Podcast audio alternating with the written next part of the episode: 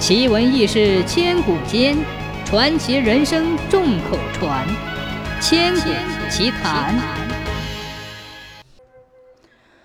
相传在三国时期，蜀国的诸葛亮和魏国的司马懿是死对头。阵前交锋，司马懿总是损兵折将，诸葛亮足智多谋，屡战屡胜。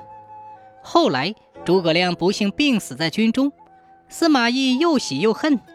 喜的是对手已死，恨的是未能抓到诸葛亮，碎尸万段。诸葛亮是个能人，会神机妙算，前五百年和后五百年的事都了如指掌。他临终前已经算定了，他死后司马懿会来盗尸、鞭尸或者挖坟、焚尸，以发泄私愤。诸葛亮秘密地吩咐军士家丁。在他死后，务必停尸三天三夜，派专人守护遗体。夜晚在灵前击鼓传唱，通宵达旦。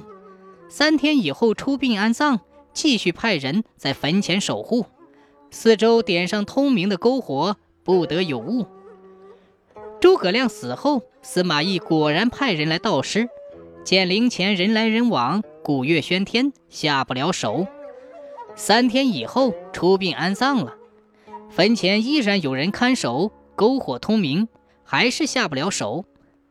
又过了三天，诸葛亮的遗体已经腐烂发臭了，鞭打焚尸已经没有多大意思了。